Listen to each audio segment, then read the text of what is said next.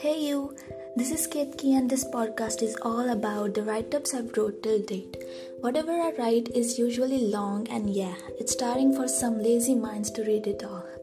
So here are the recorded version of my write-ups for you to sit back and just listen to what Ketki narrates, which is already written.